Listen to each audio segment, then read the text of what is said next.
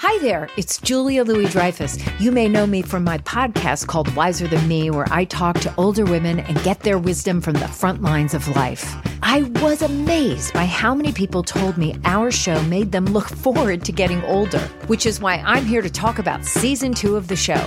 Sally Field, Billie Jean King, Beverly Johnson, Ina Garten, Bonnie Raitt, just to name a few.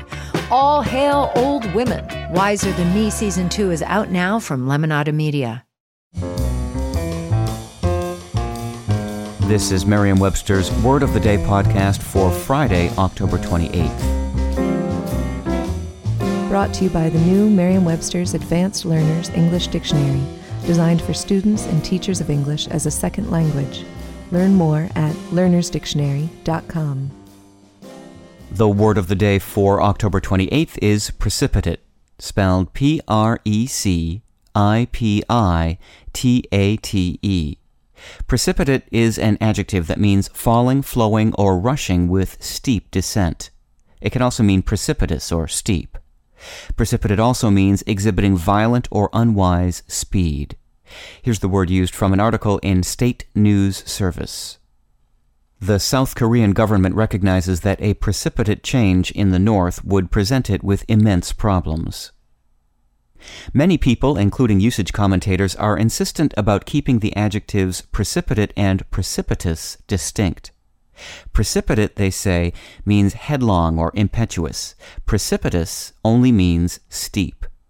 And indeed, precipitate is used mostly in the headlong sense, whereas precipitous usually means steep. But one shouldn't be too hasty about insisting on the distinction. The truth is that precipitate and precipitous have had a tendency to overlap for centuries. Lexicographer Samuel Johnson, in his dictionary of 1755, defined precipitate as steeply falling, headlong, and hasty, while precipitous was headlong, steep, and hasty. Noah Webster's 1828 dictionary included much of the same information. The words etymologies overlap as well. Both ultimately come from the Latin word praeceps, which meant headlong. I'm Peter Sokolowski with your word of the day.